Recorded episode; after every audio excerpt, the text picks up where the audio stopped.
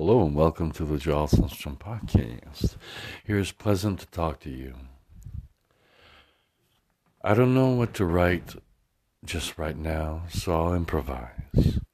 Do, re, mi, fa, sol, la, si, do, ABC, and the rest. To speak on this semi radio is very pleasant without complicating my life and yours. God is worthwhile. Just open wide your arms to Him, and you'll see Baha'u'llah write. Baha'u'llah wrote that He is the only succor. It's clear in the writings, deeply plunge into them, and you'll amass enough pearls to give to Him in the afterlife to thank His sanctity for all the precious presents that He bestowed upon you in your earthly sojourn. Thank you very much.